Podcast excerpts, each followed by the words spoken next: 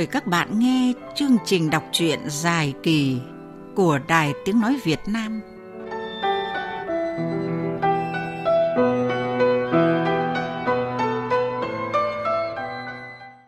Các bạn thân mến, như đã hẹn, từ chương trình đọc truyện dài kỳ hôm nay, mời các bạn theo dõi tiểu thuyết Chim ó biển của nhà văn người Anh gốc Ý Raphael Sabatini – qua bản truyền ngữ của dịch giả Lê Đình Chi do nhà xuất bản Lao động và công ty cổ phần sách Bách Việt ấn hành.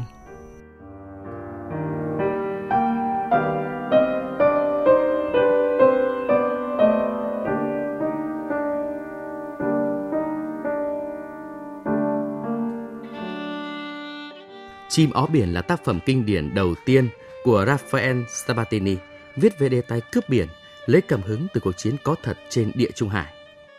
Câu chuyện xoay quanh nhân vật Oliver Chesilian, một nhà quý tộc trẻ vùng Cornwall, nước Anh. Người có tất cả, tuổi trẻ, sự giàu sang, tiếng tăm.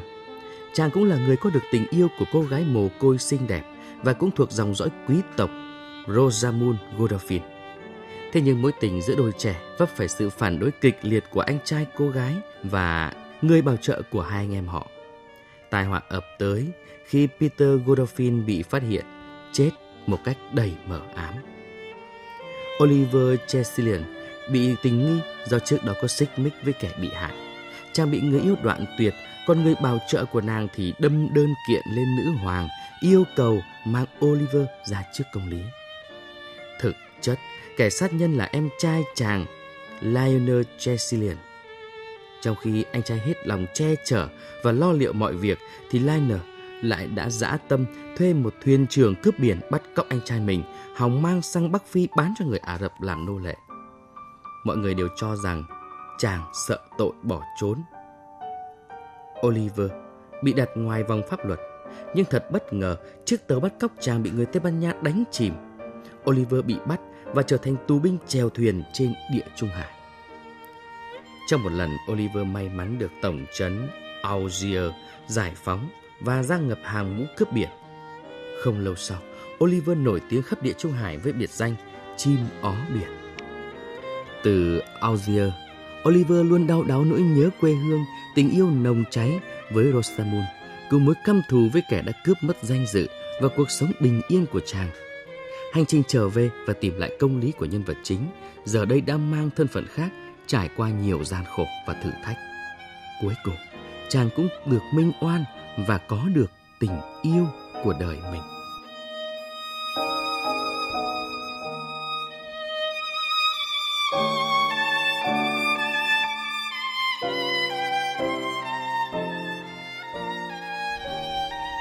Các bạn thân mến, nhà văn Raphael Sabatini tác giả của tiểu thuyết Chim ó biển sinh năm 1875 tại nước Ý, từng có khoảng thời gian tuổi thơ sống ở nước Anh quê ngoại.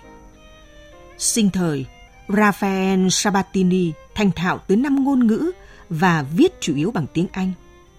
Từng lập nghiệp trong ngành thương mại, nhưng cuối cùng Raphael Sabatini lại theo nghiệp văn chương. Từ năm 1902, ông bắt đầu viết tiểu thuyết phiêu lưu và sáng tác đều đặn cho tới cuối đời. Chim ó biển là tiểu thuyết đầu tay của Raphael Sabatini về đề tài cướp biển, xuất bản lần đầu năm 1915 và được coi là một trong những tác phẩm xuất sắc nhất trong sự nghiệp văn chương của ông. Tình cờ đọc được nguyên bản tiểu thuyết này, dịch giả Lê Đình Chi đã cất công chuyển ngữ và năm 2016 thông qua sự đỡ đầu của công ty cổ phần sách Bách Việt và nhà xuất bản lao động, tác phẩm được giới thiệu tới độc giả nước ta. Biên tập viên chương trình đã có những trao đổi với dịch giả Lê Đình Chi về tiểu thuyết Chim ó biển của nhà văn Raphael Sabatini. Mời các bạn cùng theo dõi. Xin chào à, dịch giả Lê Đình Chi. Xin chào à, quý thính giả của VOV. Vâng, à, dịch giả Lê Đình Chi tiếp tục là người đồng hành cùng các thính giả của chương trình đọc truyện dài kỳ với bản chuyển ngữ một cuốn tiểu thuyết của tác giả Raphael Sabatini. À, lần này đó là cuốn Chim ó biển. Khi mà cầm trên tay tiểu thuyết chưa chuyển ngữ thì cảm nghĩ đầu tiên của anh là như thế nào ạ? Thực ra thì tôi đến với cái bản gốc của cuốn tiểu thuyết này khi mà còn khá trẻ, còn là một cái người mà mê đọc sách nhất là những cái tiểu thuyết phiêu lưu kiếm hiệp và tình cờ thì tôi đã bập vào cái cuốn sách này bản gốc của nó trong một cái thư viện ở nước ngoài. Thế và tôi đã đọc rất là say sưa. Sau khi đọc xong thì tự nhiên lại nảy ra cái ý định muốn chia sẻ nó với những người cũng mê đọc sách như mình và cuối cùng là cũng dần dần dội dãi ngồi dịch dần dịch dần mỗi ngày một ít.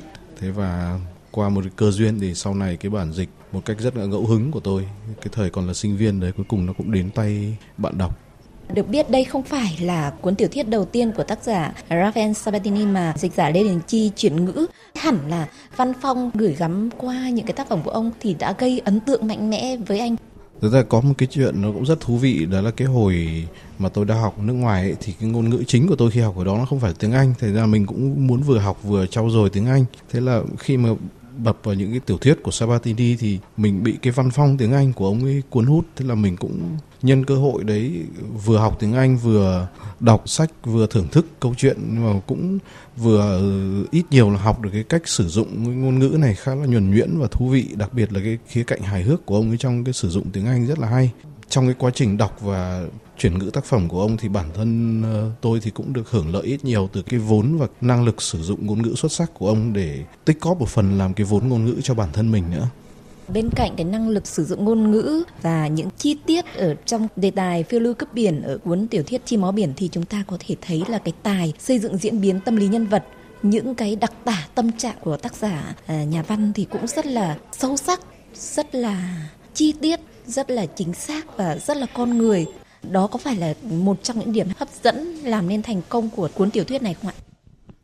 Thực ra thì bất cứ nhà văn thành công nào cũng phải là một cái người thuật truyện rất là có tài. Sabatini có lẽ là một trong những cái người thuật truyện thành công như vậy. Chủ đề phiêu lưu của ông thì đòi hỏi là phải đưa ra được những khúc ngoặt, những cái kịch tính cao trào làm sao để cuốn hút được người đọc từ đầu đến cuối thế và những cái kịch tính cao trào đó nó lại phải được bố trí làm sao đấy để nó không khiên cưỡng, nó không mang cái tính chất lên gân, mà nó hết sức là logic, nó hợp lý. Cũng như vậy, trong cái cuốn sách này chúng ta có thể thấy xuyên suốt từ đầu đến cuối là cái câu chuyện về thù hận giữa hai anh em và diễn biến tâm lý của hai anh em từ cái chỗ là rất thân thiết với nhau, cuối cùng là trở mặt thành thù. Rồi quay lại thì khi mà mỗi người nhìn lại những cái được mất thì thấy rằng là gì? Không có gì thay thế được cái tình thân cả. Cái quá trình diễn biến tâm lý mà nếu như không diễn tả nó một cách hợp lý, khéo léo thì nó sẽ rất dễ rơi vào hai cái bẫy. Một là cái sự khiên cưỡng thái quá, hai là cái sự không logic trong tiến trình khi mà có những cái diễn biến tâm lý trái ngược với nhau. Thế thì làm thế nào để cho nó hợp lý được thì tác giả đã xử lý rất thành công ở đây. Và có lẽ đấy cũng là một cái lý do chính khiến cho mà hơn nửa thế kỷ sau khi tác giả qua đời rồi, nhưng mà cái tác phẩm của ông vẫn liên tục có mặt được tái bản ở các cái quốc gia nói tiếng Anh.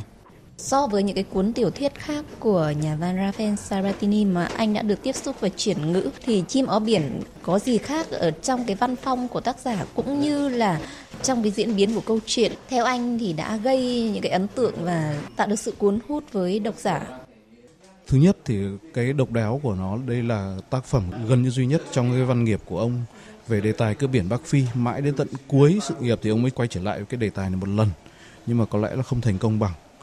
Đấy, và đây cũng là cuốn tiểu thuyết duy nhất trong cái giai đoạn đầu của ông trụ được với thời gian và vẫn được tìm đọc trong khi những cái cuốn tiểu thuyết khác trong giai đoạn đầu văn nghiệp của ông trước khi mà có Scaramau hay là thuyền trưởng Blatt thì sau này nó bị chìm đi rất là nhiều rồi có lẽ đây là lần đầu tiên mà ông tìm được chủ đề mà cho phép ông khai thác mạnh nhất cái điểm mạnh trong văn phong của mình. Chim máu biển cũng là tiểu thuyết đầu tiên mà tại đó ông đã định hình được những cái nét văn phong và sau đó ông sẽ còn tiếp tục sử dụng trong những cái tiểu thuyết thành công về sau. Đấy cho nên nếu mà nhìn vào cả văn nghiệp của ông thì đây là gần như là một cái bước khởi đầu đi vào đạt tới thành công của Rafael Sabatini. Vâng, cảm ơn à, dịch giả Lê Đình Chi.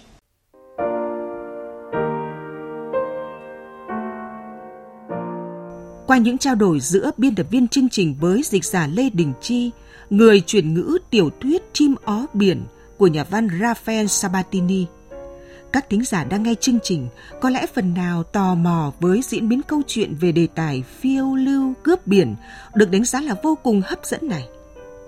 Bây giờ, qua giọng đọc nghệ sĩ ưu tú Việt Hùng, mời các bạn cùng theo dõi những trang mở đầu của tác phẩm.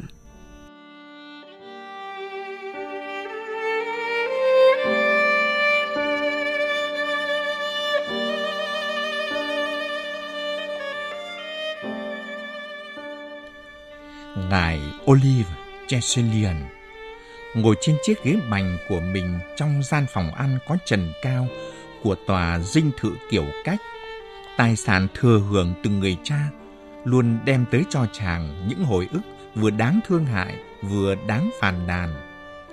Cũng như từ tài năng và sự sáng tạo của một kiến trúc sư người Italia có tên là Basnolo, người đã đặt chân tới nước Anh khoảng nửa thế kỷ trước với tư cách là một trong các trợ lý của ngài Torrigiani lừng danh. Bản thân tòa dinh thự với vẻ đẹp độc đáo theo kiểu Italia duyên dáng, quá lạ lẫm trong một góc xó xỉnh hẻo lánh của vùng Congoa, cũng đáng để chúng ta điểm qua một chút. Anh chàng người Italia, Bagnolo, bên cạnh tài năng của một nghệ sĩ, còn sở hữu tính cách nóng nảy hay gây gổ, đã chẳng may giết chết một người trong lúc xô sát tại quán rượu ở Southwark. Kết quả là anh ta phải trốn khỏi thành phố, không dám dừng chân trong cuộc đào tẩu khỏi kết cục của vụ án mạng kia. Cho đến khi đã chạy gần như tới nơi trời cùng đất kiệt của nước Anh. Tôi không rõ anh ta đã làm quen với Cheslian trong hoàn cảnh nào. Nhưng có thể thấy rõ đây là cuộc gặp gỡ định mệnh của cả hai người. Với kẻ đào tẩu, Ralph Cheslian, một người có vẻ luôn ưa thích đánh bạn với những gã du đãng đủ loại, đã cung cấp cho anh ta một nơi ẩn náu. Và Bagnolo đã trả ơn bằng cách xây dựng lại tòa dinh thự bằng gỗ đã đổ nát của Penarol. Bắt tay vào việc, anh ta đã dồn cả vào đó niềm say mê của người nghệ sĩ chân chính, để rồi tạo dựng cho ân nhân của mình một cơ ngơi xứng đáng được coi là kỳ quan nhỏ vào thời kỳ lạc hậu đó ở tỉnh trấn hẻo lánh này. Trên nền đất cũ, dưới sự giám sát của người kiến trúc sư tài năng, một cộng sự xứng đáng với quý ngài Tonizani mọc lên một dinh thự hai tầng quý phái bằng gạch đỏ tràn ngập ánh sáng nhờ những khung cửa sổ rộng, cao từ sàn đến gần chấm trần nhà ở mỗi đầu hồi. Bên cạnh công sức của Bagnolo, thời gian và thiên nhiên đã thêm vào phần đóng góp của mình. Thời gian và thiên nhiên đã giúp biến các bãi cỏ thành những tấm thảm mịn màng xanh mượt, đã làm tán lá của những hàng cây cảnh tỉa khối tuyệt đẹp rậm rạp hơn và khiến những cây tùng đen phát triển cao vút như những cây thương. Hoàn tất vẻ Italia đặc trưng của khu dinh thự miền Conua này. Ngồi trên chiếc ghế bành trong phòng ăn, ngài Olive ngắm nhìn phong cảnh xung quanh đang trải ra trước mắt. Dưới ánh nắng tháng 9 ấm áp, chàng thấy tất cả đều dễ chịu Cuộc đời thật là đáng sống. Cho tới tận hôm nay, chẳng ai thấy được những nguyên nhân trực tiếp ảnh hưởng đến sự lạc quan của Ngài, ngoài cảnh vật xung quanh. Nhưng Ngài Olive có đến vài nguyên nhân như thế. Nguyên nhân thứ nhất, cho dù bản thân Ngài Olive còn xa mới ngờ đến, là những ưu điểm của chính con người chàng. Trẻ tuổi, giàu có và có tiêu hóa tốt. Nguyên nhân thứ hai là chàng đã tìm thấy cả danh tiếng lẫn vinh quang ở bờ biển miền Tân Thế Giới thuộc Tây Ban Nha, cũng như trong cuộc công kích vào hạm đội Amanda bất khả chiến bại. Hay nói một cách chính xác hơn là trong cuộc công kích vào hạm đội Amanda tưởng chừng bất khả chiến bại. Và kết quả là chàng đã vinh dự được nữ hoàng phong tước hiệp sĩ ở tuổi 25. Nguyên nhân thứ ba và cuối cùng góp phần tạo nên tâm trạng vui vẻ của chàng. Tôi để nguyên nhân này lại sau cùng là vì tôi cho rằng đây là vị trí vô cùng thích hợp cho yếu tố quan trọng nhất là việc thần tình ái trong một lần hiếm hoi đã tỏ ra hoàn toàn vô hại và khéo thu xếp mọi chuyện để cuộc tỏ tình của ngài Olive với tiểu thư Rosamund Godolphin hoàn toàn thuận buồm xuôi gió. Ngài Olive ngồi trên chiếc ghế dựa cao chạm trổ của mình với chiếc áo chẽn không cài cúc. Chân duỗi dài, thoải mái và nở một nụ cười tư lự trên cặp môi cương nghị lưa thưa một hàng ria mỏng. Lúc đó đã khoảng giữa trưa. Chàng quý tộc của chúng ta mới vừa dùng bữa xong. Thật dễ đoán khi thấy bát đĩa thức ăn còn thừa và bình rượu đã vơi một nửa trên chiếc bàn trước mặt chàng. Chàng trầm ngâm, rít từng hơi từ chiếc tẩu dài.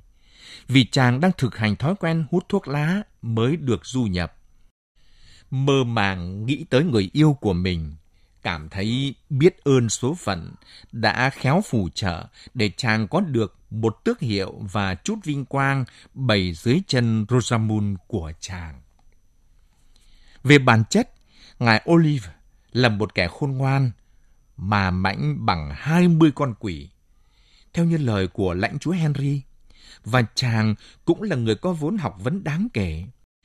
Nhưng xem ra, vốn trí khôn sẵn có lẫn kinh nghiệm tích lũy được đều chưa dạy cho chàng biết rằng trong tất cả các vị thần quyết định số mệnh của loài người, không có vị nào lại láu lỉnh và ưa bỡn cợt như vị thần tình ái mà chàng đang thầm cảm tạ trong lúc rít thuốc. Người xưa biết, cậu bé con luôn làm ra vẻ ngây thơ đó là một kẻ tàn bạo, ma mãnh và họ luôn nghi ngờ gã. Ngài Olive xem chừng chẳng biết và cũng chẳng để ý đến lời dạy thông thái của người xưa. Chàng sẽ giác ngộ được bài học ấy bằng những kinh nghiệm chua chát. Và ngay trong lúc đôi mắt sáng tư lự của chàng mỉm cười, khi ánh mặt trời đang tưới ngập khu vườn dưới khung cửa sổ rộng, thì một chiếc bóng xuất hiện. Điều mà chàng không thể ngờ đó lại là điềm báo trước cho một bóng đen khác đang chuẩn bị che khuất ánh mặt trời của cuộc đời chàng.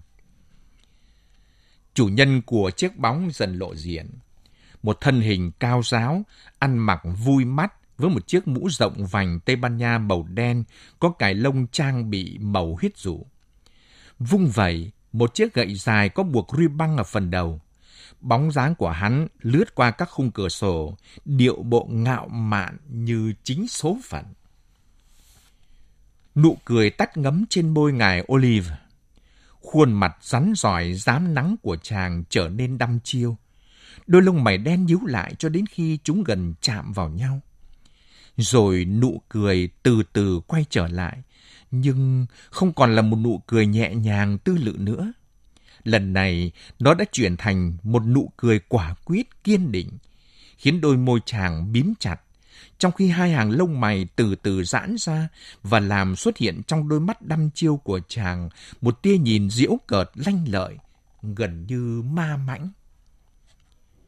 Nicholas, người hầu của chàng, vừa thông báo có ngài Peter Godolphin tới và theo sát gót người đầy tớ chính là Godolphin, tượng người lên chiếc gậy trống, chiếc mũ rộng vành Tây Ban Nha cầm trên tay.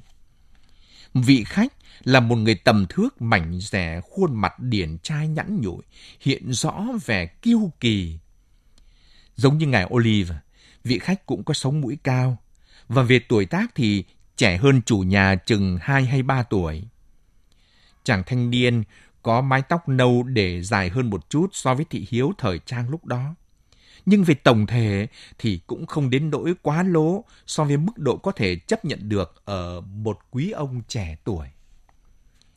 Ngài Oliver đứng dậy, cúi đầu chào từ chiều cao áp đảo của mình. Nhưng một làn khói thuốc lá đã sộc thẳng vào họng của vị khách lịch thiệp, làm anh ta húng hắng ho và nhăn mặt lại. Tôi thấy... Anh ta lên tiếng, ngài cũng đang đua đòi theo thói quen bẩn thỉu này. Tôi đã biết, những thói quen còn bẩn thỉu hơn nhiều. Ngài Olive bình thản đáp. Tôi chẳng nghi ngờ gì chuyện đó. Godolphin đáp. Từ đó có thể dễ dàng nhận ra tâm trạng và mục đích chuyến đến thăm của anh ta. Ngài Olive cố kìm lại một câu trả lời. Nếu nói ra, hẳn sẽ làm ông khách phải mất bình tĩnh. mà chàng hiệp sĩ của chúng ta chẳng hề có ý định đó vào lúc này. Vì thế, chàng đáp diễu cợt. Tôi hy vọng ngài sẽ kiên nhẫn với những khiếm khuyết của tôi. Nick, lấy ghế cho ngài Godolphin và mang ra đây một chiếc cốc nữa. Xin chào mừng ngài tới Penarrow. Một cái bĩu môi rè bìu xuất hiện trên khuôn mặt vị khách trẻ tuổi. Ngài đã hân hạnh cho tôi một vinh dự mà. Thưa ngài, tôi e khó có thể đáp lại tương xứng. Vẫn còn đủ thời gian cho điều đó khi tôi đến tìm nó. Ngài Oliver nói với vẻ dễ dãi. Nếu giả tạo thì ít nhất cũng đầy thiện ý. Khi Ngài đến tìm nó, lòng hiếu khách dưới mái nhà Ngài. Ngài Oliver giải thích. Cũng chính vì lòng hiếu khách đó mà tôi tới đây để nói chuyện với Ngài. Xin mời Ngài ngồi. Ngài Olive mời khách, đưa một tay hướng về phía chiếc ghế Nicolas vừa mang đến. Cùng với cử chỉ, chàng cho người đầy tớ rút lui. Godolphin tảng lờ lời mời. Tôi nghe nói, mới chỉ ngày hôm qua, ngài đã tới Godolphin Court. Anh ta ngừng lời, và vì ngài Oliver chẳng có vẻ gì là chối cãi cả. Ông khách liền gần giọng nói tiếp. Thưa ngài, tôi đến đây để thông báo với ngài rằng được ngài đến thăm là một hân hạnh chúng tôi không dám nhận. Trong cố gắng để giữ tự chủ trước một lời khiêu khích công khai như vậy, khuôn mặt ngài Olive hơi tái đi một chút. Ngài sẽ phải hiểu rằng chàng chậm rãi trả lời. Ngài đã nói quá nhiều, trừ khi ngài thêm vài lời nữa. Chàng dừng lại, nhìn ông khách trong giây lát. Tôi không biết liệu Rosamund đã cho ngài biết ngày hôm qua cô ấy đã đồng ý trở thành vợ tôi. Em gái tôi là một đứa trẻ chưa đủ chín chắn để làm chủ suy nghĩ của mình. Ông khách đáp lại. Liệu ngài có một lý do xác đáng nào lý giải tại sao cô ấy phải thay đổi quyết định của mình không? Ngài Oliver hỏi, giọng đã hơi thách thức. Godolphin ngồi xuống, bắt chéo chân và đặt mũ lên đầu gối. Tôi biết đến hàng tá lý do như thế. Anh ta lên tiếng. Nhưng tôi chẳng cần phải nói ra đây. Chỉ cần nhắc lại cho ngài nhớ rằng Rosamund mới 17 tuổi và vẫn còn dưới sự bảo trợ của tôi và ngài John Killigrew. Cả ngài John lẫn tôi đều không thể chấp nhận được cuộc hôn nhân này. Chúa ơi! Ngài Oliver kêu lên. Ai cần đến sự chấp thuận của ngài hay ngài John? Tạ ơn Chúa! Em gái ngài sẽ sớm tới tuổi trưởng thành và làm chủ số phận của mình. Tôi cũng chẳng vội vã lắm trong chuyện cưới vợ. Và về bản chất, như ngài hẳn đã quan sát thấy, tôi là một người cực kỳ kiên nhẫn. Tôi sẵn sàng đợi và chàng lại tiếp tục giết tàu.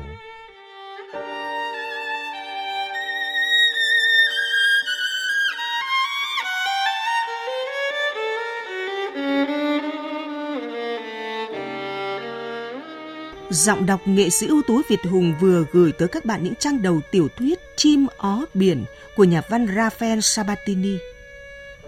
Câu chuyện mới chỉ là khởi đầu, mâu thuẫn giữa chàng quý tộc Oliver Tressilian và anh trai người yêu của chàng mới chỉ nhen nhóm. Những kịch tính còn đang ở phía trước. Mời các bạn tiếp tục theo dõi tác phẩm vào buổi đọc truyện dài kỳ ngày mai. Chương trình do biên tập viên Võ Hà thực hiện. Xin chào và hẹn gặp lại các bạn. Thực phẩm này không phải là thuốc không thể thuốc chữa bệnh. Viên xương khớp Khương Thảo Đan, nghiên cứu bởi INPC, Viện Hàn Lâm Khoa học và Công nghệ Việt Nam, hỗ trợ giảm đau, giảm các triệu chứng viêm và phục hồi sụn khớp. Khương Thảo Đan cam kết hoàn lại 100% tiền nếu không giảm đau xương khớp sau 2 tháng sử dụng